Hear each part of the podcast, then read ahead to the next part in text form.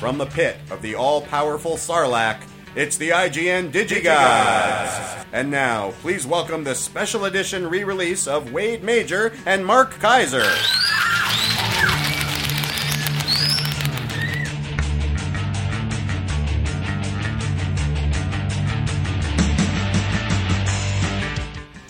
Uh, so, Mark, how are, are you getting used to the, the labs? I have a question for you. First off, first off, most important question of all time: Why is Lou Grant not on DVD? Lou Grant. Lou Grant. That show's terrible. That show was it won Emmys. It won what? tons of Emmys. So did uh, whatever. Lou Grant's not on uh, on DVD. What made you think of that? Never has been. Uh, you know, I was listening to the radio this morning, and they were saying, uh, 40 years ago today, blah, whatever, 30 some years, uh, the Emmy Awards went to Taxi and Lou Grant. And I thought, Lou Grant, that Ed Asner, he's still around. He's still got his back hair. What's where is that He show? did have a lot of back hair. He still does. Really? Oh my gosh. It, it, was I is it Robin never- Williams esque? Oh, oh, is Rob? He, oh, please. He puts Robin Williams to shame. He's the original uh, Sasquatch man.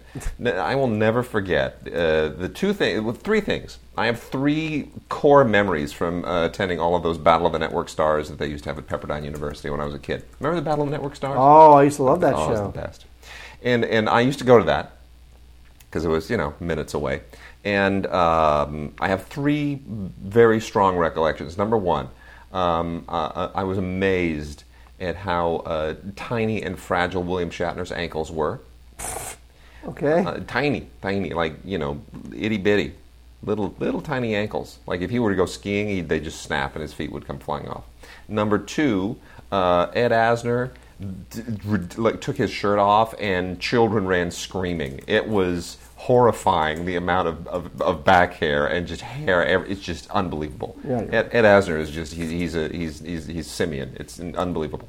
And then the third, which is a very fond memory, unlike those other two, I remember when the uh, with the softball dunk. You remember you pick a pick somebody and you get they sit in the in the uh, on the little platform above the water and you have to throw the softball and you hit the target. It drops them into the dunk. it's Remember like that? dunk, dunk tank. I remember Scott Baio was up and he got to pick somebody and like the like the marketing genius that he is, he said, "I want Heather Thomas and Heather Locklear to sit up there." Oh my God! It's, And, a, it's, uh, a, it's a hottie sandwich. But Heather, the both Heathers, the two of the Heathers, the the, the Heather the, and it the was, yeah, Heather Thomas and Heather Locklear. They Heather were, they were Thomas the from the, the from the Fall Guy and Heather Locklear from Dynasty, of course, at the time, and uh, that was and he dunked him, and I was standing maybe seven feet away. It was it's a memory. It just it lingers with me. It really is one of those special things from my adolescence.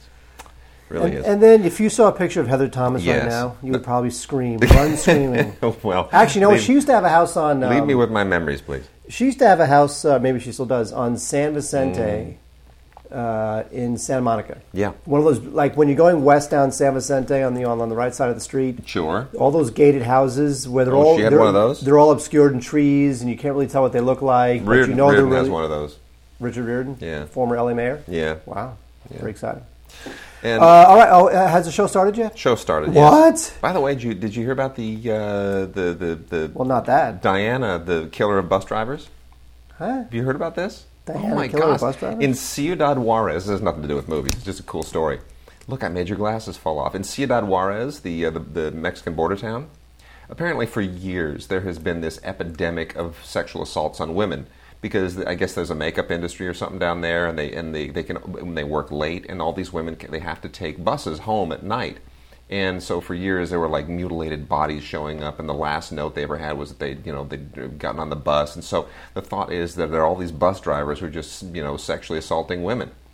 And uh, like last week, on consecutive days, a woman dressed all in black, wearing blonde hair, could be a wig, could be dyed, nobody knows, uh, came up to a bus, started to get on, pulls out a gun, plugs the bus driver twice in the head, kills him. Two bus drivers dead.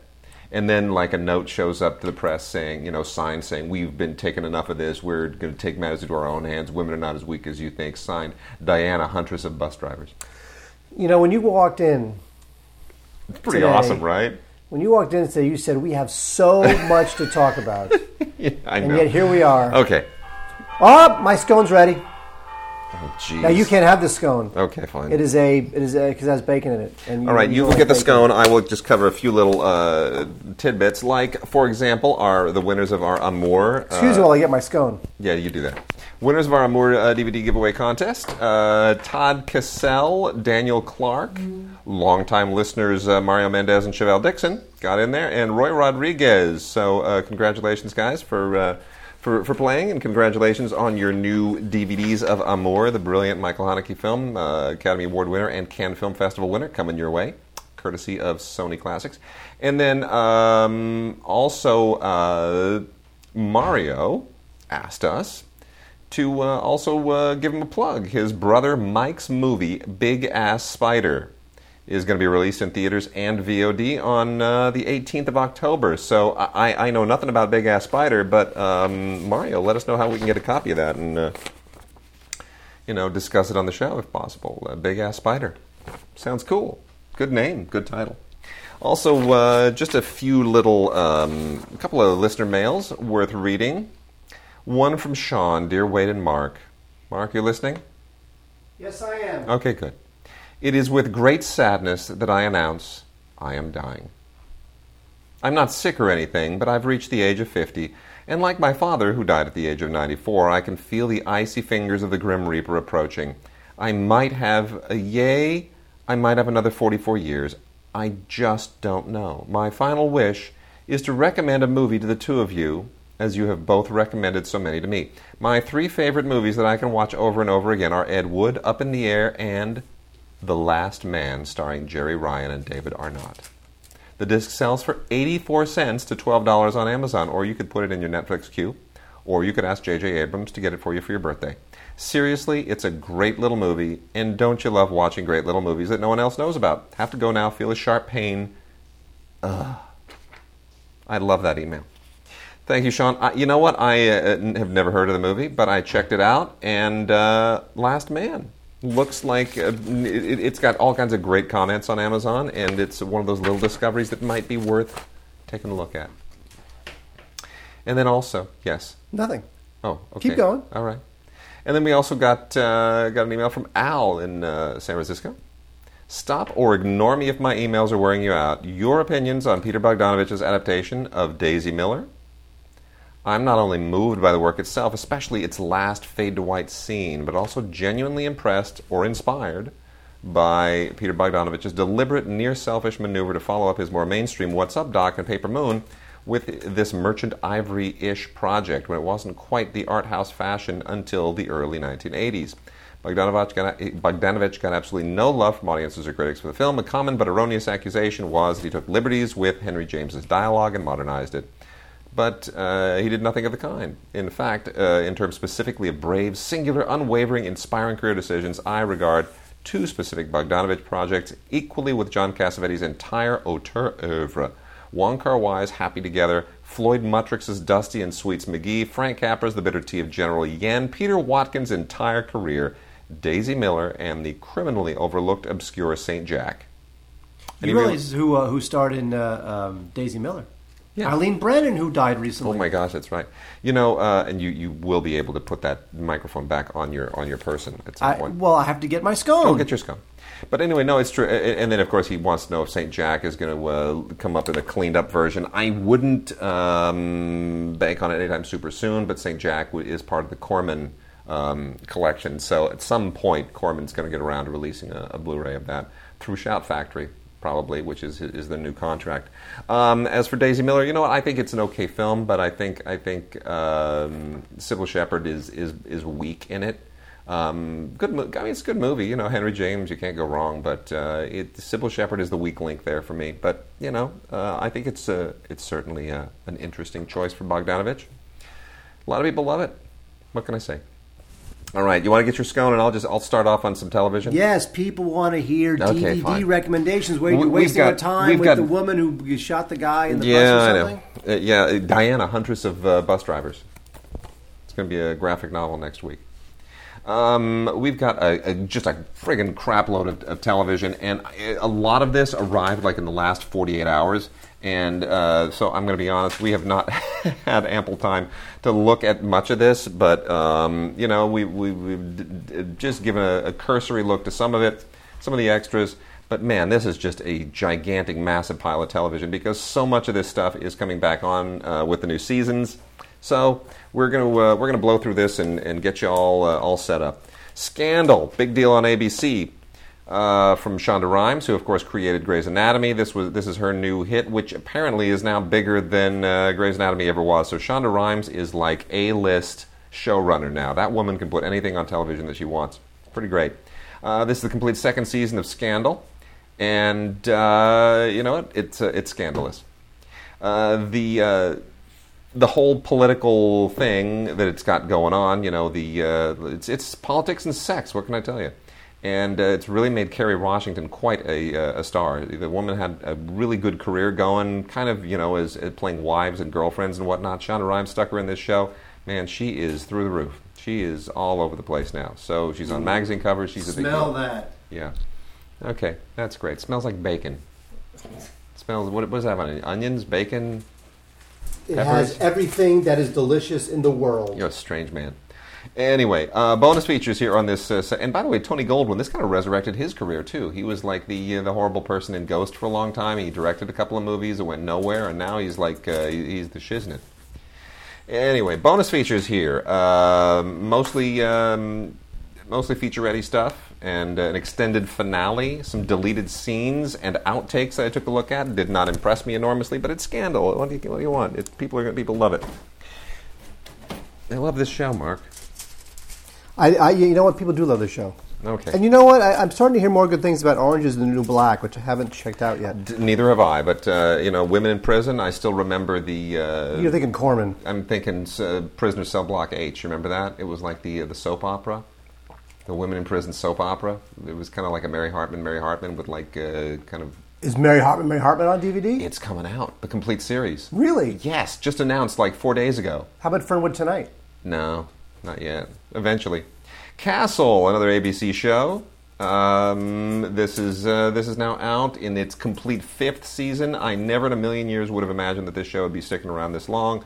Um, you know, basically, Castle is it, Castle does that that thing that you know Glenn Gordon Caron excelled at for so long with Remington Steele and Moonlighting and countless other shows and uh, that's fine. You know, it's the tension between the uh, the two characters. It is um, it's it's fun. A lot of good banter on this show, and um, same with the bonus features here. It's deleted scenes, bloopers, some audio commentaries, bunch of featurettes.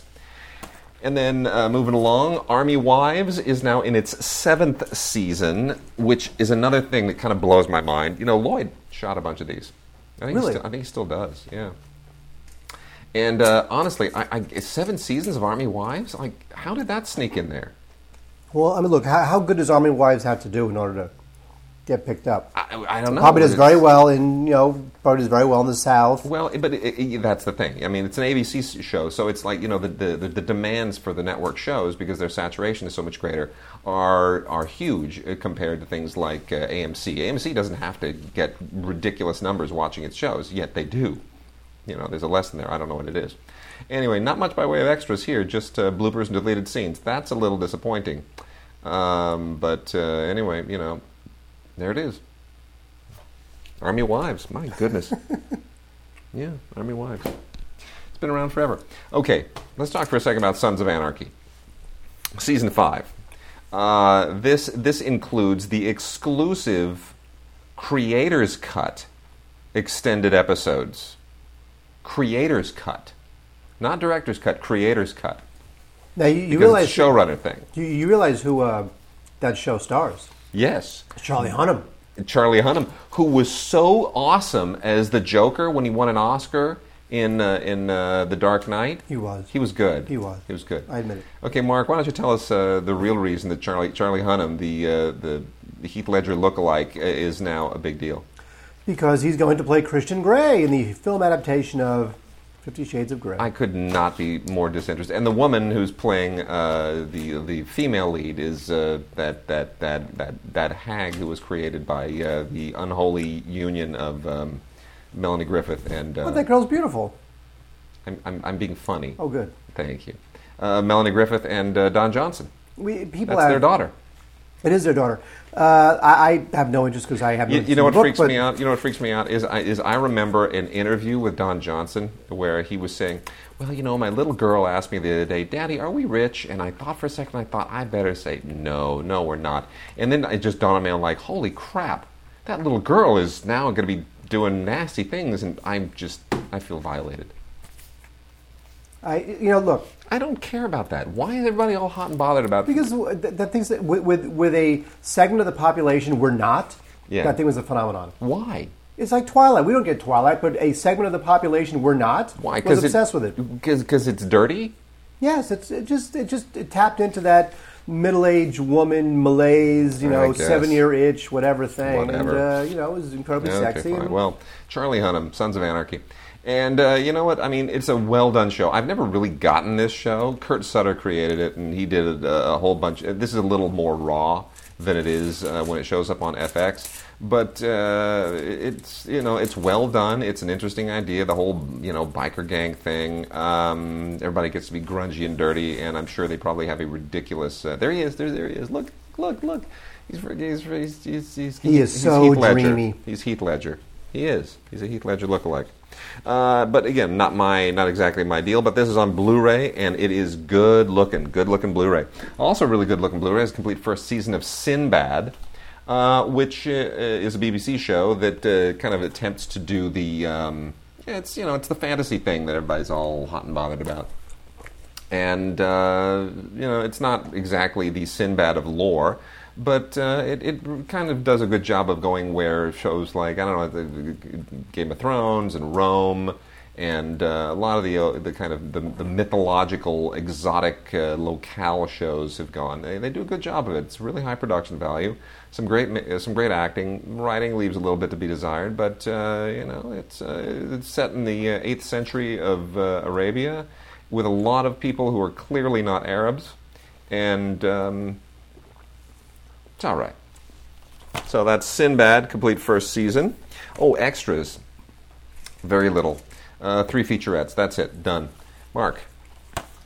Enlightened might have won Laura Dern a uh, Golden Globe, but it didn't uh, earn a third season. Nope. So we have the complete second season of Enlightened on DVD, not Blu-ray. Yeah.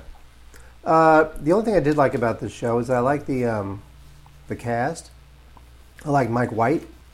Right? Who, who, Yeah. who doesn't like Mike White? Oh, no, I like Mike White. Jonathan Demme directed a couple of these. Uh, Nicole oh, did he really? Yeah. You know, Nicole Holofcener has a new film coming out on the uh, 20th. It's the uh, James Gandolfini deal. His last film. Is that right? Yep. So there's some good pedigree on the show. I just ne- it never really you know the, the the problem with HBO shows is that they either have to be amazing or they fall off the radar. I know. There's no middle ground. No. There's no like little engine that could No. sort of HBO No. show anymore. No. They got to be phenomenons like Game of Thrones or Sopranos or that's it. Yeah, no, Six Feet Under, or yeah, it's it, no, that's true. The HBO stuff, it's got to be, it's got to be a home run. If it's if it's just an average HBO show, people are like, well, then why am I why am I getting HBO? I can watch you know an average show on FX or AMC. No we were talking about uh, the Big Bang Theory uh, before the show.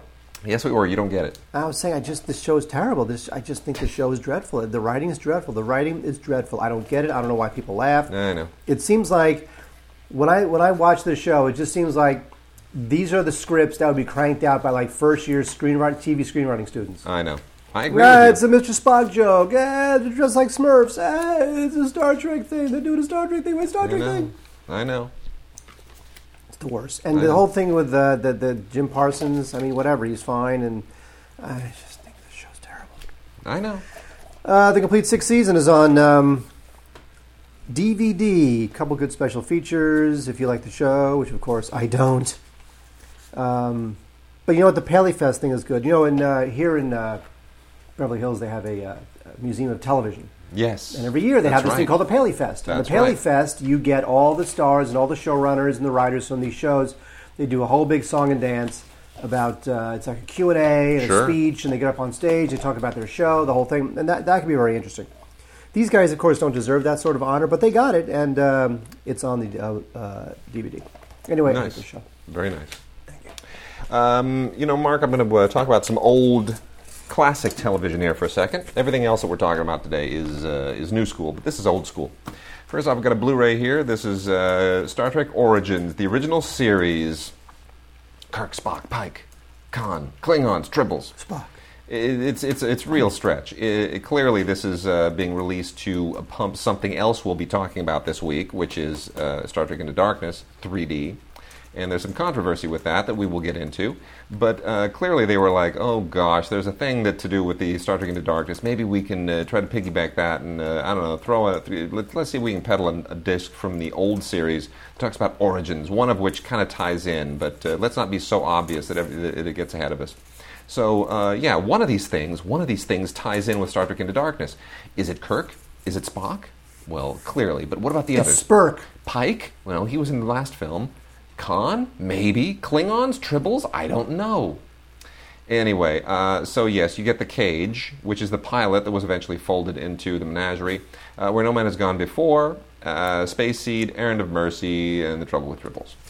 And I think that is a, an utterly bizarre collection of episodes to just throw onto a random It's, disc. it's basically every, just... every it's every original episode you need to see in order to understand Into Darkness. Y- yes, but it's it's it's also just a random bunch of episodes that really don't belong together. Yeah, but it's Star Trek. Silly. Just silly. Anyway, nonsense. Twilight Zone fifth season out again. This is uh, again Image is releasing these things in uh, in short order to get them uh, out in uh, chronological order, and uh, 36 episodes from the phenomenal fifth season. And some really great stuff in here. I, it's just I don't know amazing. why you would buy these DVDs when you can just buy just to buy the Blu-ray for Well, because some people don't have a Blu-ray player. You know, they get they're, they're just they're it, they're it's this is the uh, this is more affordably priced. It's out again for people who uh, have never seen any of these. Nightmare at Twenty Thousand Feet, love it. William Shatner flipping out Gremlin on the on the wing, awesome. Uh, a kind of stopwatch. Oh my gosh, that's so good. Living God, I love these scones. They're so Living good. Doll, Living Doll. Remember Living Doll? Yeah, it's talking Tina. Oh, I'm talking Tina. Slice I'm of olives. going to murder you. And um, uh, I am the night. I am the night. Color me black. The masks. Remember the masks? The guy he's reading his will and he, he's dead, and everybody puts the masks on, and then it like shows their inner self, and it distorts their faces. So witch and awesome. Uh, and uh, Wait, just read every episode title off the bat. okay, fine. Anyway, some really good episodes there. Good stuff. Fun stuff. The Office and, season nine. Wade, and then uh, oh yeah, fine. Office season nine. Talk. wait a minute. I was gonna. I was gonna mention. Is that the what I think it is? Yes, it is. Are the complete. kidding fo- me? The complete fourth season of Eight Is Enough, which is out from uh, Warner Archive. Warner Archive. You know, a lot of the Warner Brothers uh, produced stuff that is just kind of. They figure nobody remembers this show, so they put out. They put out a lot of these shows. I remember this show. Eight is Oh enough. God. Yeah. So I didn't even read. Dick Van Patten. This has been out. They've been kind of blowing these out on from Warner Warner Archive for a couple of years, and I, I wasn't even aware of it. So yeah, there we go. We Now, did you know that the, that the first two were even out? they look. No, I didn't. I had no idea. I had no clue. That's why I recommend that people go to Warner Archive and see what they've got on TV there, because some of your favorite TV shows that you might have assumed have not been put out, if they were created and, and uh, or uh, produced by Warner Brothers, they may very well be out. So you got to go to Warner, 1977 to Yep. 1981. WarnerArchive.com. Got to go check it out and uh, see what's out there. There's a lot of other cool stuff out there. Anyway, but yeah, if eight is enough, man. That show was the biggest deal for the longest time. I used to watch this show. And it was then- terrible. These shows are all terrible. I, I, I bet if we, I bet it'd be agony to watch this. Dick Van Patten is a master thespian, and I will not have you badmouth him on this show. Willie Aames, Adam Rich. Adam Rich was the. Uh, I know. he was like kind of the younger generation's like right. Gary Coleman, short, Yeah. weird guy. And- And, and- Adam Rich. Let's see. How old is Adam? He was so cute back then. Yeah, he ain't cute no more. Uh, He's personal kinda, life. No, he's he's messed up now. He currently occasionally makes personal appearances and is marketing script ideas for TV shows and films. Yeah, In 2002, he was arrested for drunk driving. yeah. He's been in drug rehab three times. Anyway, so eight is enough. Uh, the uh, the complete fourth season, parts one and two shrink wrap together, and uh, yeah, Willie Aames, you know, a lot of, before he did uh, the Scott Baio deal, and uh, Dick Van Patten, who's just uh, he's he's a mighty force of nature, Dick Van Patten. Not a bad show at all. It wasn't a bad show. I mean, it probably it's, it's kind of cheesy when you watch it now, but It's just like watching the Waltons. Actually, the Waltons. You know, I, I bet the Waltons is good only because it's probably pretty Walton's is really good. timelessly. It is. lame. It It, is. was lame then. It's probably lame now. Just Okay, lame. Just timelessly lame. All right, Office, bro. Uh, the Office uh, season nine. This is the final season of the show. We finally get to see the documentary that they spent you know eight years doing. Uh, you know, the show I have to say was kind of running out of steam at this point. It's mostly about uh, the relationship between uh, uh, what's her name and what's his name. You can quote me on that, by the way. Okay. You want to watch the other night? I watched the, the final episode of Futurama. Oh, did, oh yeah. Futurama was canceled finally. I know. I know. after like Did nine meet? seasons. Did they meet the Jetsons? no. Okay. Uh, and I have to say that um, the final episode not that great. I think the show had officially has officially run out of steam, and it just comes just comes grinding to a halt in the last episode, which was uh, not that funny, and it was not even that melancholy or sad, which uh, the show surprisingly is good at, which is being uh, you know pre- pretty emotional, getting to its characters, and having these kind of emotional moments. The show surprisingly good at that, but uh, this final episode of Futurama was not that great. Um, anyway, The Office season nine. Uh, you know, if you've got all eight at this point, you might as well get the ninth. There's a blooper reel. There's some cast farewells, which is kind of nice. Uh, there's some audition tapes that they dug out of the archives. So there you go. You get to see what's his name and what's her name get married. Nah, that's nice. Fantastic. Grey's Anatomy. You were just talking about Shonda Rhimes. Yeah. And uh, now Sandra Oh has left the show. Yeah. I remember when McDreamy, uh, what's his name, McDreamy? I remember when he said that he, the only reason he does the show is because like car racing is really expensive. Because he has like this car racing hobby. He's like, the only reason I do the show is because car racing is really expensive and I need to work. And that really pissed off a lot of the fans You of the know what? Too bad. Awesome. Anyway, I was with I was with this show for a few seasons, and then it was just it was just McSteamy, McDreamy, McSteamy, McDreamy. It got old. Yeah, you know what? Uh, there's a lot of lab coats and uh, and uh, And sex. Exactly. Yeah. Whatever. Uh, Vampire Diaries. You know, here, here's here's three shows that actually go perfectly well together. Vampire Diaries is in its fourth season, and which means they're in senior year now. Woo, senior year! I don't know where this is going to go now. Um, it's just beautiful. A lot of beautiful people who are uh, who are vampires are turning into vampires. I, it's just you know. I, I guess if I were to watch every single episode of this damn show and uh, and kind of try to get the vibe, it would probably kind of soak in, and I'd I'd, I'd love it. But it, I- it just strikes me as yet another one of these kind of CWE shows where it's a lot of beautiful people and we're still trying to ride the, the, the vampire sexy bandwagon. I just don't get it. It just is not compelling to me. Um, there are a ton of featurettes on here, and they are all geared toward people that just think these, these actors are, are totally important, and they're all meaningless to me. So uh, again, I'm not I'm not totally into it, but I will tell you the uh, the combo pack, Blu-ray, DVD, and ultraviolet, so that you can make this thing follow you around everywhere and carry it on every device that you want and watch it on your damn phone on the bus or on the plane or whatever. Uh, it's really nicely done. The ultraviolet is really first rate, uh, and and uh, I've been trying to look at more of the ultraviolet stuff. Also, really really impressive on the ultraviolet end. Another one of these CW shows, Supernatural, eighth season uh, more coming it's coming back again uh, for its ninth season on the CW. And uh, this, this is just yet another one of those shows. It's just beautiful people and uh, genre storytelling, and it's uh, it just I, I- don't get it. It's not not interesting to me. But that being said, the uh, the featurettes here are better, much more involved. So they put higher production effort into these featurettes, and the ultraviolet looks absolutely pristine. And then, uh, lastly, another show on a, uh great Blu-ray DVD ultraviolet combo pack with first-rate ultraviolet and really, really great-looking Blu-ray is uh, Revolution, first season. And uh, I don't like the show. I think it's kind of a this is a JJ show, and uh, it's it's a little bit uh, you know it's a little bit cheesy. It's it's post-apocalyptic cheesy. It's like they said, why don't we do a thing with Lost except the world has ended. Well, it, it I mean they try hard to give it production value, but it just it still strikes me as just kind of soapy and cheesy. And Do you think JJ's richer than God? I know. So anyway, Star they, Wars and Star Trek. they've got uh, some stuff on the creating of the thing, Somebody we went to school with. a bit on the pilot, and then Star there's an exclusive on the Trek. Blu-ray Can you imagine if they gave him James Bond too? from the 2013 Paley Fest. We just talked about the Paley Fest. Yeah, they should give him James Bond. Why not? Can you imagine if he does every single gigantic franchise ever? Let him do Avengers. Give, give him James Bond, Avengers, Star Wars, Star Trek. What else can we give him? Rocky. Let him do the next Rocky film. Okay. Let him do Rocky. There's in going to be another Rocky film. Get him do Rocky in space. Alien versus Predator versus Rocky versus See, you know when they did Terminator. that? that- Terminator. Oh, you give him the Terminator. and Alien. An Alien. Give Why him the? Terminator, Alien, Star Wars, Star Trek, James Bond. Yeah. Why not? He can do two movies a year. We went to school with him. And Avengers. Let him do it. Rock on. Uh, the League, complete fourth season. This is um, the FX show about uh, guys, men, and their rotisserie football Yes. league. Um, you know, this is obviously meant for you know. You know what? Th- There's an interesting um, trend going on in sitcoms, which is uh, sitcoms about men. Yes. There's actually a sitcom coming out ne- next couple weeks called I think it's called We Are Men. Yes. And then there was the one that had the one sheet that was a ripoff of The Hangover. Yeah. I forgot the name of that show. I think it was on NBC. Right. That thing flamed out. So suddenly it's like the moment of the men to have their own sitcoms. Oh, Maybe well, because good. they realize that sitcoms are probably seen a lot mostly by women. And they want to bring more men into the sitcom fold. Of course. They've already crunched those numbers. Uh, this has um, this has cult show written all over it.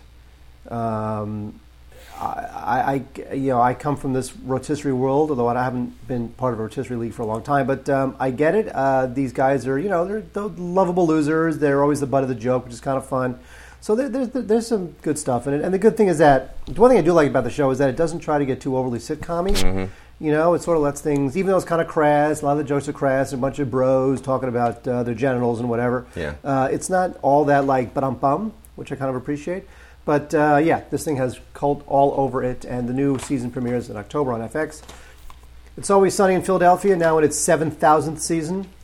I, I've never enjoyed this show, and I know it kind of got on the air in a fluke. It was like a they, they shot something on, on VHS and then you know transferred it to Beta and sent it to somebody via courier, and somebody saw it and said, "That's damn funny. Let's make a show out of it." I don't know. It's That's what it is. That's what happened. Yeah. I, I, I actually went to a. Uh, I don't know why I went to this. I think I was bored because I hadn't really seen the show seen the show at this time. But I went to a uh, talk with the makers of the show, including Mm-hmm. some of these guys who starred in the original um, the original YouTube video. And they said that Danny DeVito did it because he wanted to. It wasn't he. It wasn't like they got on TV because somebody knew Danny DeVito. He wasn't. Danny DeVito wasn't somebody's uncle. It was just it either came to them. I forgot either either through their agency or whatever it was, and Danny just wanted to do it.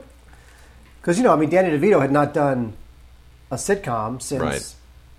Pretty much since Taxi. mm-hmm. You know, and here he is doing this show, and uh, he's he's stuck with it, and the show is moves along. People love it. It- Well- you know, you know what it is. Some some networks are okay with small rabid followings. I would prefer that Danny DeVito not do that show and go back to directing movies. Yes, like Throw That's- Mama from the Train, and like like uh, the, the, the, the the, the, the Michael Douglas War of the Roses. War of the Roses, oh my hilarious. Gosh, it's a great movie. Or even producing. Look, you know, if it wasn't him, if it wasn't for him, like. Get Shorty, as because you know Jersey Films was back in the day, I know. huge company doing great films. Got three shows here that are all about the people who take our tax dollars and uh, and and are paid with them, uh, who get public pensions. You know what? If you're really upset that Rescue Me, the Dennis, the, the uh, Denis Leary uh, firefighter show that kind of was a big deal after 9/11, uh, that you know ended its decade-long run, and you're thinking, I got to have me some firefighter. I got to have some firefighter TV.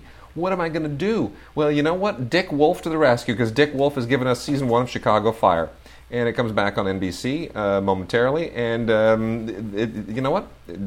Damn it, Dick Wolf! You, you somehow you keep striking gold because this is actually one of his better shows. Uh, even though I am not sick of Law and Order, uh, having seen every single episode 975,000 times, because that's what you do when your wife's pregnant. And you just sit around waiting and waiting and waiting every single day for the for the baby to come, and you, you, just you just watch the whatever episode of Law and Order is on television at any given hour of the day because there are nine networks that are always showing Law and Order all day long every day. I, every Let me tell you something. So yesterday, this is this is a, a part of Mark Yes. that I, I have not admitted, and I just I admitted it to you ahead. today. Do it. Yesterday, for the first time in my life, you're all going to be flabbergasted. I got a DVR. Yeah. Never had a DVR. Well, it's Right. not like you've ever needed one. So I got a DVR. Of Mm-hmm. course, the DVR doesn't frickin' work. it's not recording shows, and I don't know what I'm going to do now because it's a pain in the ass. But anyway, so um, I got the TV on for like two hours trying to figure this thing out, which, which I still have not figured out. And there's a Law and Order on, just on the random well, channel. That there was on. always is. There's- Like I said, there's nine channels that are always showing Law and Order at any And given time. I had never really seen a Law and Order. It's just not my thing. and it looks so formulaic, like that. Who, who's the guy? Chris Noth? Is that a Chris Noth? Yeah, he's one of them. He's one of the like 97 detectives on the show. he's at some furniture store and he's looking at the hinge on the uh, on the on the little drawer. He That's goes, what they do. Look, this is a this, this is a Meridian Seven hinge. Excuse me, furniture lady, can you please? Uh, who may who manufactures uh, uh, drawers with a Meridian That's what they five thousand hinge? Oh, well, there's only three manufacturers in the Greater New York area that does, uh, manufacture with a Meridian five thousand hinge. And then he work. just goes off and does his thing. That's police work. That's what they the do. Guy was, it was like a close up of his, his little hand going over the hinge. Yeah. See- Look, what is see- this hinge? see- it's a meridian hinge. this is why this is why I always enjoyed the cop shows that we grew up with back in the day. And I'm going to say back in the day, so I don't actually say the decade, but you know what I'm talking about. When Starsky and Hutch, you know how they did police work? They bust some chops. You know how Baretta would do police work? He'd, he'd, he'd, well, he busted his wife's chops eventually, but he, you know, he'd like dress up like a woman and put a parrot on his shoulder and do all kinds of interesting. How'd Magnum do it? You know, he'd call TC and they'd fly around in a, in a chopper and, uh, you know, he'd drive a Ferrari. I mean, come on, screw the police work. Give me some, give me some fun stuff. Now they stare at hinges. Thank That's you. what they do now. They stare at hinges. That's how they solve the crime. Anyway, speaking of, now that we've gone totally afield, uh, Chicago Fire season one, good show. Uh, let's see where it goes in subsequent seasons. Not a lot here. There are some uh, behind the scenes things and Otis's podcasts. And here's what I think is really cheesy: all of Universal's shows, their whole, you know what Universal. His Universal has a website for their shows now. You know what the website? You know what the URL is? It's like, come on, Universal, seriously? This is really this is what you? Who came up with this? GreatTVShows.com. But not just great TV shows, like it's great hyphen TV hyphen shows.com. Worst URL ever.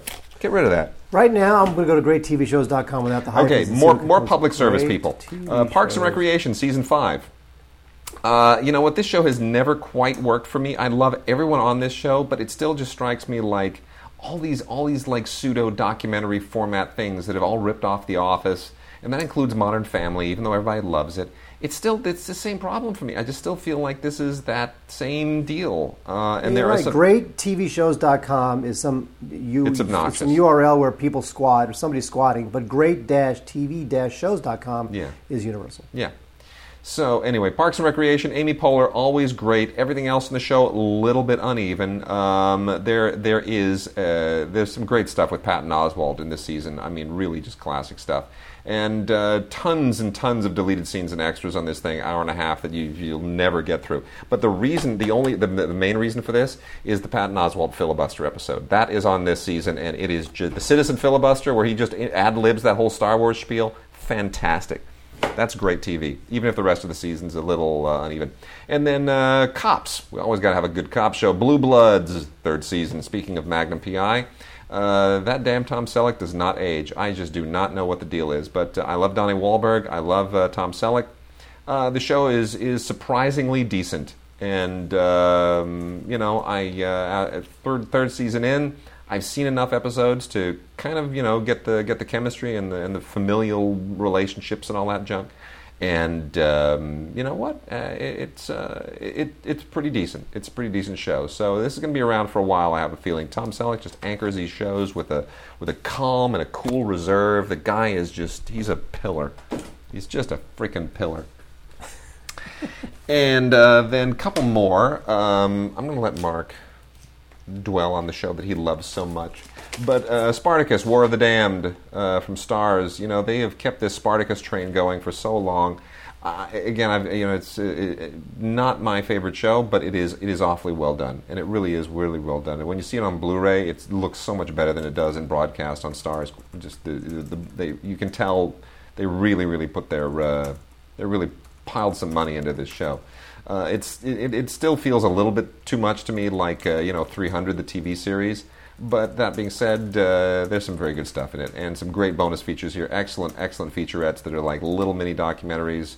They did more than EPK stuff, and uh, on the Blu-ray version, you get some really, really good audio commentaries and uh, episodes that are longer than they normally are on Starz, which is what we call an extended episode. Last of television, Mark, wrap us out. Thank goodness. Yes. Wade, we have Haven. Oh, thank Haven is a sci-fi show, which means that it is one of those uh, weird Canadian American co-productions Yeah. that nobody understands, uh, and they seem they seem like regular American shows, but just a little more retarded. Yeah. Like they're almost like the slow-witted cousin of the smart guy. Yeah. That's what Canadian American shows are. Mm-hmm. But uh, anyway, but Haven, if nothing else, it is based on uh, a Stephen King novel, which is cool. And uh, of course, there's it's all about every Stephen King book is about strange events in a small town. I know. It's That's true. what he does. I know. Now, here, the uh, strange events in a small town is um, it's in Maine. Okay. He's, you know what? You know what? That's why Stephen King, Mark, Yeah. look me in the eyes. Look me in the eyes.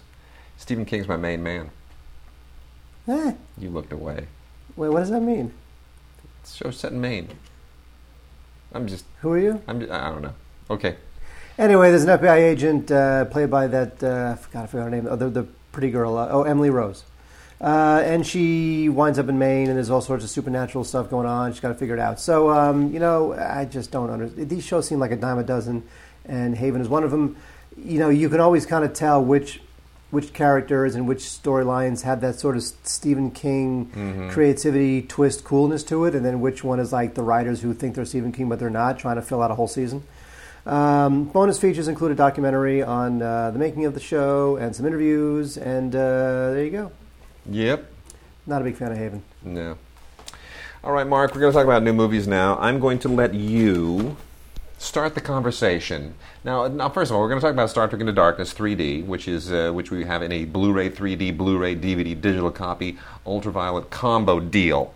Uh, everything is piled onto this. And you think, oh my gosh, it's great! I got to go out and get it. I got to go out and get it. It's got the Blu-ray 3D on one, and the regular Blu-ray on another, and the feature film on DVD on a third disc, and it's got all these great extras. Oh my gosh, what extras does it have? Well, uh, they are they're totally copying to the Khan thing. So the this is no longer a secret now. They assume the secret's out, so we can we can just declare to everybody that Benedict Cumberbatch plays Khan. Um, even though there's nothing about him that looks anything remotely like Bern, uh, Ricardo Montalban, but um, Well, Mark- I, I, Mark, I, I, don't think it's necessary for him to look like Ricardo Montalban. I think that's yeah, but you know, at least be the you know the whole point of By the way, you know, people who love Benedict Cumberbatch, yeah they have names now. Big fans of Benedict Cumberbatch. Cumberbitch. they call him Cumberbitches. Yeah, yeah. That's like a real thing. He, he well, first of all, let's just point out, but from he he is going to be. This is his year, right? This is a big deal for him. I mean, the guy's been kind of on you know on on the cusp for a little while. Sherlock has had him in a good place, but between Star Trek and then end of the year, you know, he is in both uh, uh, Twelve Years a Slave. Which is getting just mind-boggling reaction out of uh, out of uh, Telluride, Toronto- Telluride, Telluride and Toronto. It just it's through the roof, through the roof. People are nuts. I mean, this thing could could walk away with like everything. But there are a number of movies. But he's all, not only in that, he's in the other movie that people think could walk away with everything, which is the uh, the uh, the Fifth Fifth, Estate, Estate, which- which is where, not getting where, where he where he plays uh, Julian Assange. Which, by the way, is not getting very good reviews out of. Uh, I saw some Toronto. great ones. I saw some Really? great ones. Yeah. Interesting. I think Yeah. Rotten Tomatoes Well- has like a thirty-six percent now. Well, because well, a, a lot. Of, it's it's be, you know because WikiLeaks is controversial, so I think a lot of people are importing their uh, their WikiLeaks. You know, is it is it accurate? What's it doing? What's it not doing? It's not what it's not kind of condemning the people it should condemn and praising the people it should praise. It's like you know, hey man, I trust I trust Bill Condon. Anyway, Mark, your ad, your opinion of the movie. yeah, exactly. Now, I, I, I, here's the thing. I, I, I'm willing to go with what JJ's done with this universe. It doesn't have to be my Star Trek as long as Mhm. it's a Star Trek I can enjoy. I, and but the issue is always the same thing, which is that JJ is such a slave to his influences. Yep. And whether it's Super Eight or anything or Cloverfield or anything else he's done, that now we have a movie where he is trying so hard to give fans who don't know the old Khan their version and give older folks the old Khan and little winks and nods to the old movie. You're really trying to. You can't make a new movie by surreptitiously, cleverly copying the old movie. Either make a new movie or remake the old movie. You can't have do- it both. Or when they were see, when they were baiting everybody about how, what this was going to be, it was going to be something referential. I think a lot of people felt like, oh my gosh, they're going back to the original series. They're going to give us uh, uh, Gary Mitchell, right? It's going I mean, you thought it was Gary Mitchell. A lot of people thought, oh, Gary Mitchell. Well, then when you when it, when you're not going all the way back to something cool like that, and you just you're just kind of doing a quasi remake of the Wrath of Khan, that's like, oh, really? That's lame. That's the thing. It's, it, You, you got expectations all all hooked that they were going they were going to do something really cool referential, and they wound up doing something kind of meh referential. Yeah, and you know what? It uh, it it's so exciting and like it's so fast cut and moves so fast and it's Yeah. so action It's filled. and And it's it's- almost like I need some character here too. Don't forget. Yeah, and I will, uh, I will, I will say, it's a gorgeous Blu-ray, and it is a. I mean, they really just did a, a beautiful, beautiful job with it. However, the extras, the featurettes on there, there's some controversy about this, and those who've been kind of following the, uh, this was posted actually on the uh, on the Facebook page as well. Uh, a guy at the Digital Bits was alerted to this fact by a lot of fans, a lot of readers, who uh, pointed out that there are, you know, it's like, wait, where's the commentary by JJ? Did JJ not do a commentary? Oh, he did. He did do a commentary. But that commentary is only available like on the iTunes download. And then there are other featurettes that are more extensive documentaries that are only available with the Amazon exclusive, and then others with the Best Buy. They took all of these extras and they split them up. So if you want to actually get all the added value material, you actually have to double dip this thing quintuple times. And you've got to go to the Amazon and the Best Buy and the, the, the, the Target version and the iTunes download, and then and then you got to buy the Blu-ray, uh, Blu-ray 3D DVD digital copy ultraviolet combo, and then eventually, after you've spent eight hundred and fifty thousand dollars, you've you've now got the movie five times, and you now have all the extras. That blows, man. That's really uncool. Why would Paramount do that? Well, I emailed our contact who handles all the Paramount stuff, and I said, I'm, I'm sure you're aware of this story. It's going a little bit viral. Would you Would you mind uh, seeing if you can get a statement from Paramount? That was a week and a half ago. Nothing. Because they don't. Because Paramount, much like Disney, they don't care what we think. Yeah. They'll put stuff out No. in cardboard packaging in a broken spindle, and No. you got to live with it Yeah. Well, as long as they make their money. there we go. So That's- Star Wars, uh, Star Wars. So Star Trek Into Darkness. What are we saying? We're saying that Uh, you know uh, what, It, it uh, has, it has great surface sheen. It's very exciting. Lots of stuff going on. But in- ultimately, it's such a slave to Star Trek Two that either remake Star Trek Two Yeah. or make another movie. Because I just got, even as somebody who reveres Star Trek Two and has, and saw it eight times when it came out and has seen that movie more times than anybody, and and would and got every single reference. Yep. Even then, I'm like, you know what? I'm not seeing this movie so that I can be tickled and pleased by your little references. I want to see a standalone movie. So It was uh, distracting. Real quickly, got three more space movies, as long as we're on the Star Trek vibe. Three more space movies I'm going to make quick mention of. Uh, Scavengers, new from Image, straight to video thing, about um, rival um, mercenary teams in space. Uh, it, it's kind of doing the uh, the Alien thing. It's taking most of its stylistic cues and its narrative cues from movies like Alien and Aliens, and you can feel that. And they, yeah, it's not it's not big budget. It's kind of got uh, you know like sci-fi TV level uh, production value. But you know what? It's uh, surprisingly engaging. Got some uh, some good people in here. Sean Patrick Flanery, who I always like as an actor, and Jeremy London, whom I always liked as an actor. And I thought I was like, oh, that's a pretty decent cast, and uh, they've grown up well, so uh, not bad. Directed by a guy named Travis Zar- Zarimwini. And I gotta say, Travis, dude, you gotta, I don't know, change that name or, or make sure that you hit it so big that people know exactly how to pronounce it, because I sure as hell don't. But anyway, uh, good little, good little sci-fi action there. And then uh, Stranded is a, uh, a low-budget sci-fi film with Christian Slater. This is straight up alien ripoff in every conceivable way. Uh, it's about a U.S. moon base, and uh, gets, Moonbase Alpha? it's just a hand. No, not nearly that nice. Uh, Christian Slater runs a moon base. There's like five people there, and uh, there's a meteor storm, and then next thing you know, there's like an alien creature that's uh, you know invading them and taking over one guy and doing nasty, gross things. And it's just really, really weak. It's very. It's not like Moon, you know, the Sam Rockwell deal. It doesn't have that production value. It doesn't have that intensity or that kind of intellect. It is just a straight up rip off of, um, of, uh, of Alien. Directed, however, by that mighty artist, Roger Christian. Roger Christian, you know, the Roger Christian who directed uh, Battlefield Battlef- Earth? Battlefield Earth. Yeah. He's an outstanding cineast. He's an auteur. and then last, lastly, from the Doomsday series, uh, is Delete uh, with Seth Green in it. This is um, uh, from Guillaume Vivendi on Blu-ray, and uh, it's you know it's trying to be kind of a cyber era uh, paranoid sci-fi thriller. And it tries to escalate Seth Green to the level of an action star, and uh, no, this doesn't really work. Uh, it's you know kind of nuclear fear, cyber fear, cyberpunk. Um, uh, it, you know, it doesn't make an awful lot of sense, but you know, if you're a Seth Green fan, I guess you'll uh, be totally into it. Also, I know who shows up in this thing is Matt Frewer. Haven't seen him forever. He was in. Um, he was in uh, Watchmen. Of course, he was. He was. Yeah, the Yeah, Watchmen like I remember that. He was. Okay. Yeah, my fault. He was in the Watchmen movie. Uh, the English Teacher is uh, on Blu-ray. This is with Julianne Moore, Greg Kinnear, Nathan Lane, and you know it's one of those movies about uh, it's it's supposed to be it's kind of cutesy. Julianne Moore plays this um, this spinster teacher in a small town. She's an English teacher, and one of her star pupils goes to New York to become a playwright, fails, and then returns to the small town. And it's a little bit, uh, it's a little bit cutesy. It's kind of like it's, it's almost like watching Glee or something. It's one of those sorts of. The tone is kind of something like that. I mean, any Julianne Moore lead performance is a gift, and that's great. But I kind of feel like this thing is just so thin. If you want to see a movie about a teacher, an oddball teacher in a small town, you really got to watch Wonder Boys with Michael Douglas Totally. and Tobey Maguire. That's a terrific film. Curtis Hanson, I love that film. I don't love it as much as a lot of people, but it's a good film. It's so it's just so terrific. I think the English teacher wanted to be something like Wonder Boys, but in the end, not going to happen. Yeah. Uh, so there you go. A little too cutesy for me. All right. Uh, we got a thing here that some of our listeners are really excited about Hammer of the Gods, which is from the uh, Magnet line of Magnolia. It's on Blu ray.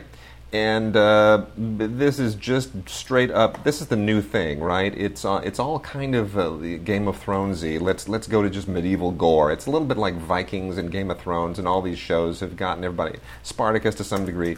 They've all. When 300 certainly was one of the first to do it, but uh, everybody's got all excited about just medieval hell. And um, this is a Viking thing. Takes place in the 9th century in Britain and stars Charlie Bewley as a Viking who is on a quest to recover his uh, his brother. And um, you know, it then, then just fill in lots of fighting and and you roar, fill in the words. That's how everybody talks in this movie. And uh, yeah, lots of lots of hammers and axes and swords and metal and just crunching, thunderous, just unholy terror. Um, is it any good? I guess if you just like this kind of stuff, it's not really plot oriented. It's just it's really about a lot of testosterone and blood, and you get it. But it is an awfully good looking Blu-ray. They really did a nice job. So uh, bravo to the people at Magnolia, who really always do very nice Blu-ray work. Uh, wait, a couple quickies on uh, DVD is the uh, overlooked interesting film called "Wish You Were Here" with Joel Edgerton, Teresa Palmer, Yep. and uh, a bunch of people and stuff and junk. I said stuff and junk. Yes, you did. Um, Joel Edgerton, of course, is uh, from Warrior and uh, what's it called? The Box, the Square, Yes, yes. The Square, the Box. He's The- one of those Aussie finds that now is sort of The like Square, the Square. Yeah. One of those Aussie finds, kind of in mid-career Mhm. now. He and his not- brother. and his brother. Don't know if I like all their choices, but uh, I do like Wish You Were Here. This thing kind of um, went under the radar. It's about uh, a couple. They, they go on the South Asian vacation, and somebody disappears, and you got to figure out what happened. And it's a it's a mystery, and it's a thriller, and it's character based. So it's not just a bunch of cheap horror thrills. And uh, this thing was good. I was really surprised. I did not uh, expect much. Very taut, uh, very well constructed, uh, good performances by everybody. Um, I liked it. And there's, right. there's themes of you know guilt and doubt that they sort of are not afraid of because it's too it'll be too smart and people won't be scared every single moment. Um, good stuff. Wish you were here. Also, um, Shadow Dancer. This is um, from James Marsh. Now, James Marsh is the guy who directed the uh, documentary Man on Wire. Now, Wade, you love Man on Wire. I think right? Man on Wire is a great doc. well, I do. you'd better because if you didn't, I was going to No, it's a terrific film. yell at you until you were blue in the face. Yeah, I don't know what that means. I know. Uh, anyway, uh, uh, Andrea Riseborough, who's this English actress who's kind of like up and coming, she is arrested. Uh, she's a member of the IRA. She's arrested in London. And Clive Owen, who has kind of fallen off the radar, I think he kind of left America. Now he kind of does these British thriller type movies. He plays an MI5 officer who gives her a, a choice, uh, difficult choice regarding either going to prison or spying on her family, and it's you get into that kind of stuff. It's pretty good. I you know I think that this stuff probably could have been better directed by somebody who is more in tune with the beats of a thriller. You know, Yep. um, Marsh I think is a great documentarian, but I still think that he might have some something to learn about constructing thriller material, chase scenes, tension, narrative tension, that kind of stuff. Yeah. But it's still pretty good. I mean, it's really it's really a, not a bad movie. I'm just saying that I wish it was directed by somebody else who really could have taken the same material and put it over the top. But uh, it's really not bad. Shadow Dancer. So two overlooked films you may want to check out: Shadow Dancer and even more. Wish you were here. A couple of films from some. Wait, what are we doing here? How long is this show? This show's been like an hour and a half. It's uh, we're not even to an hour yet. What? No, you hate you hate working with me, and I hate working with you. So yeah. Um, we've a couple of great films here from uh, some wonderful female directors. Uh, one better than the other, but the uh, the one that I really like here is uh, "Love Is All You Need," new Susanne Bier film. You know, Susanne Bier has had a really interesting career. Tremendously successful Danish filmmaker. She she made uh, After the Wedding, which uh, back in 2006 uh, was you know it was like it was an Oscar nominee. It's just grueling, gut wrenching, emotional, just pummels you in the face. And then she made her American English language debut, Things We Lost in the Fire. Not so great. Halle Berry, and you know it just did, it didn't really work. And uh, then she went back and made, uh, among other great films, she made um, a in, a, in, a, Better World, which wound up winning Best uh, Foreign Language Film finally for her, 2010. Great movie. And this, here she is. She's taken her shot once again at uh, kind of an English language uh, American film. It's sort of, I don't want to say it's a Hollywood film. It's not really a Hollywood film. Uh, but it's, it's got Pierce Brosnan, and that's worth something, right? And this is a total change for her. It is not. Uh, it is not gut wrenching, intense horror. People are dying, families falling apart. It, it, doesn't sock you in the gut emotionally. It's a romantic comedy. Uh, Pierce Brosnan and uh, the Danish actress Trine Dyrholm against a lovely Italian backdrop. It's just a wonderful old fashioned. It's a little bit like what Ridley Scott thought he was making with uh, that. Uh, what was the, the, Thank you. What, you. what the hell are you doing with the microphone? My the microphone got caught in my glasses. That's because I'm used, I'm not used to wearing glasses, I so know. you know they they sometimes have a mind of their own. Of course they do. The microphone got caught in my glasses. Yeah. That's a fine. A story. likely story. A likely story. The dog ate my microphone. Anyway, it's a lovely romantic comedy, really fun. Way It's it's kind of what again what Ridley Scott thought he was doing with that Russell Crowe and uh, Marion Cotillard thing. What was Star that Wars? No, what was that called? Uh, the, the, another year, another season, some damn thing. Oh, uh, the wine thing. Yeah. Oh gosh, it was wow. Ridley, you have a real light touch, like an anvil. Um, and then the other one here is Mira Nair, uh, one of my favorite directors in the world, but she just keeps kind of missing the missing the target with a lot of these things. And uh, you know, she did her uh, Amelia Earhart thing. That didn't really. Get just it's like gosh, that could have been so good. And this is the Reluctant Fundamentalist uh, Riz Ahmed, Kate Hudson, Liev Schreiber, and uh, Kiefer Sutherland in a movie that should be super, super timely.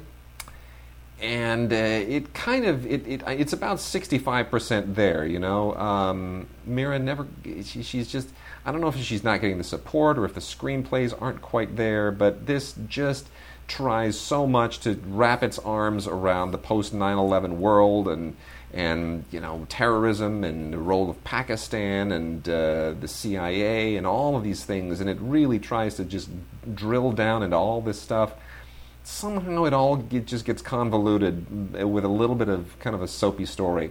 Um, so, I mean, it's worth watching. I would say rent this one. It's worth watching on Blu ray because Mira's films always have really, really good production value for very little money, but it just kind of misses the mark. My name's Mark. I know. And then um, a few things that they call comedies. I'm going to go through real quickly here that I don't think are comedies. Peeples from Tyler Perry. Not Tyler Perry as a director, just Tyler Perry Presents. This is uh, written and directed by Tina Gordon Chism, and it is just really kind of dumb. Kerry Washington, who we talked about earlier in Scandal, is lovely to look at. Uh, David Alan Grier has been funnier, and Craig Robinson, I still don't think is all that funny. He just keeps doing the same shtick over and over and over and over again. You can get this Blu-ray and Ultraviolet, uh, and it's not really worth either of them. And then there's a thing called Stag, which is a uh, it's exactly what you would imagine. It's uh, like a really lowbrow version of that old movie Bachelor Party with uh, Tom Hanks. Kind of the same deal, except it's a little more raw, and it uh, it's one of those things that Donald Faison keeps doing. He's doing lots of this straight-to-video stuff that just is not going to help his career very much. Desperate Acts of Magic, a little low-budget film uh, with people who can't act. I, I reviewed this for uh, radio, and I, it, this is being self distributed by these people. I admire the hell out of them for actually getting this movie made, but it, it's it just it's these people can't act. It's basically about a guy who is, wants to be a magician. He has a dream of being a magician, and he chases that dream. And then there's a magician woman who's a bit of a con woman. They're on again, off again relationship, and then this um, this competition to be the great magician that he and the woman wind up in when they're on and off. Sp- It's just, oh my gosh, really? Being a magician is not that interesting. And if you had people who could act, it might be a little more interesting. It's an, an admirable independent film that they actually got this thing made, but you know what? You gotta just having people who can do magic doesn't make a movie. You gotta actually have people who can act. That's better magic. And then here is a movie, unrated edition of Porn Shoot Massacre. Yeah. Mark, do I really need to say any more? awesome. Let me read you the tagline on the back. Seven unlucky adult film stars are about to switch genres from porn to gore. Will any of them make it out alive? Do I even need to give you a plot of what this thing's about? Yes, you do. It's so bad. It's, it's really bad, and it's really funny. We need to have if you a- have a guilty pleasure, y- if you're yearning for a guilty pleasure, that might be a good one. Next week, a dramatic reading of the uh, script. Yes. Uh, I don't know if we're going to end on this. I hope we do because uh, I'm hungry. Okay. Um, anyway, online is a uh, it's one of those Christian-based uh, stories that gets like you know gets thumbs up from like the Dove Foundation. It's about this guy happily married, and uh, he logs on to you know Facebook or some social networking site, and uh, he winds up rekindling a relationship with a past romance. So it becomes he's tempted. He's happily married, but he's tempted by this past romance, and of course he turns to God to help him uh, decide what to do. And of course, Yes. God tells him to dump his wife and kill her, and then have uh, have a, a dirty, filthy sex with the um, with the uh, past uh, uh, flame. It's amazing. It's an unbelievable story. It's not the way you thought it was going to go. You see, you thought that in a Christian-based film. Uh, signed off on by the Dove Foundation, No. that the guy would eventually turn to God. God would Yeah. tell him, "You need to covet your wife and you need to forget this past relationship." Not true. God tells him to kill the wife and run away with the past relationship. It's a it's a really interesting movie. I, I really think You- that you, you know, it's the, incredible how that happened. The, the, the, the Dove Foundation, they, they like they, they gave their seal of approval to the Porn Shoot Massacre Did as well. they? They did. So they clearly they're they're being a lot more uh, progressive in, in their thinking these days. I, I'm all turned around about the Yeah. uh, Dove Foundation. I know, right? They just when just when you think they they do they turn around and surprise you. Uh, here's what we're going to end on, Mark. We got a couple of movies. Uh, a couple. Well, one is a box set. A couple of things. We're going to talk more about the uh, the one box set, obviously, when the holiday show rolls around, because this is going to be this is going to be prime there. Good holiday viewing. The uh, the complete Blu-ray collection of Friday the Thirteenth. Yeah, baby. Twelve films of terror. That's right. Uh, so you get all twelve. And when I say all 12, I mean all 12 uh, of the Friday the 13th movies. Can you believe it? Gosh, I mean, it includes even the new Friday the 13th, by the way. The, the 2009 one is included. Freddy versus Jason, Jason X, Jason Goes to Hell, the final Friday, Jason 13th, uh, J- uh, Friday the 13th, part 8, Jason Takes Manhattan. The New Blood, uh, which, by the way, The New Blood, you know what? Corey Feldman. Could we just talk for a second about Corey Feldman? If you like. Because remember, Corey Feldman was in uh, what was it? Was it in Part Six, Jason Lives, or New Beginning? It's maybe it's the New Beginning, Final Chapter, New Beginning. It's one of those. He's he's he's in, in one of those where he becomes like the new Jason or whatever at the at the end. He shaves his head. Did you read the, the thing that I posted uh, about his his freaking lingerie party? I did not. Oh my gosh. It, it truly outrageous. He, he had a lingerie party, invited a journalist from one of these online rags, and the, the guy shows up and writes does a write up which he didn't like, and then it explodes into this cyber war and then this flame war through Twitter. And then the, the writer i- i- i- sends a press release out, and I get a press release about I will not be cyber bullied by Corey Feldman. Strangest press release I've ever gotten. Utterly bizarre He wants his moment in the sun. He's trying to milk it. really sad. Anyway, so uh, Friday the 13th, complete collection, 12 films on Blu ray, every film that has ever had. Uh, that has ever had uh, Jason Voorhees in it, and uh, it's a, it's kind of an achievement because they had to get multiple studios working together on this, namely Paramount and Warner Brothers via New Line, and there were a lot of strings to pull clearly as far as uh, rights and who gets what participation. But son of a gun, they did it. They they pulled it off. So uh, the complete Blu-ray collection of every single Friday the Thirteenth movie ever. Uh, you will have a wonderful holiday marathon with that thing. Uh, we will cover that more a little bit in depth when the uh, the, the uh, gift guide show comes around. And then lastly, Criterion can't be a, a great week without a great Criterion from 1965. Uh, the wonderful, fantastic The Spy Who Came In From the Cold. Uh, this may be the best spy movie ever made. just because it is so psychological. It's based on a uh, John le Carre novel, and uh, it is a really, really great film. Maybe the most unusual film that Martin Ritt ever directed. Martin Ritt, of course, was basically known for doing kind of, you know, a very earthy, rural uh, American stories. And uh, Norma Rae. Norma Rae, and you know, uh, Murphy's Hud- Murphy's Romance with Murphy's Romance, HUD, HUD. you know, with uh, with John, uh, Paul Newman. Uh, that's what he did. But this is uh, this is a really unconventional film for him, and um, you, you know, you, you gotta. You, you gotta really give him props. He, he just went off on a, on a totally different direction and he nailed it. Um, it- Really a fascinating film, very much of its era, very much a Cold War story, but it is uh, is really really beautifully done. Magnificent black and white photography and uh, just riveting riveting performance from Richard Burton and uh, great supporting performances from Claire Bloom and Oskar Werner. Really good stuff. A lot of fantastic extras here. Um, there's a, uh, scene by scene kind of intermittent uh, commentary uh, with director of photography Oswald Morris, one of the all-time greats and then uh, a 2000 BBC documentary on uh, John le Carre called The Secret Center, as well as uh, a, a fascinating interview with Richard Burton from 1967 on the BBC show Acting in the 60s. Uh, just great stuff all the way through. So you, you can't miss this. The um, the spy who came in from the cold, first rate. So with that, we're uh, wrapping up the show, and um, Mark has gone away. He's gone away to, to eat a scone. Do we have a, do we have an outro that you wanted to uh, try and? Uh, try I, I- I didn't know I was vice president of outros. well, I don't know. Give me give me an outro. Give me something. Um, hang on, I'm going to give you something. Okay. You ready? Here it is. Yeah, right, yeah, yeah, yeah. The outro this week is going to be a little thing we like to call. This comes to us from Joseph R. Thornton. Ladies and gentlemen, here's cooking at you, kid.